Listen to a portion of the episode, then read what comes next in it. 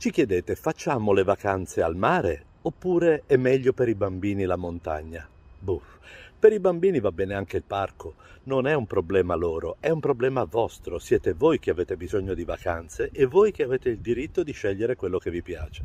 Certo, se eravate abituati a fare sci alpinismo oppure snorkeling sulla barriera corallina, con un neonato per un po' ve lo dovete scordare, perché il bambino che sia a mare, in montagna, al parco o dove volete voi, ha diritto ad avere vita tranquilla, quindi non nelle ore più calde, posti dove ci sia un'assistenza pediatrica e comunque un ritmo quieto delle loro giornate.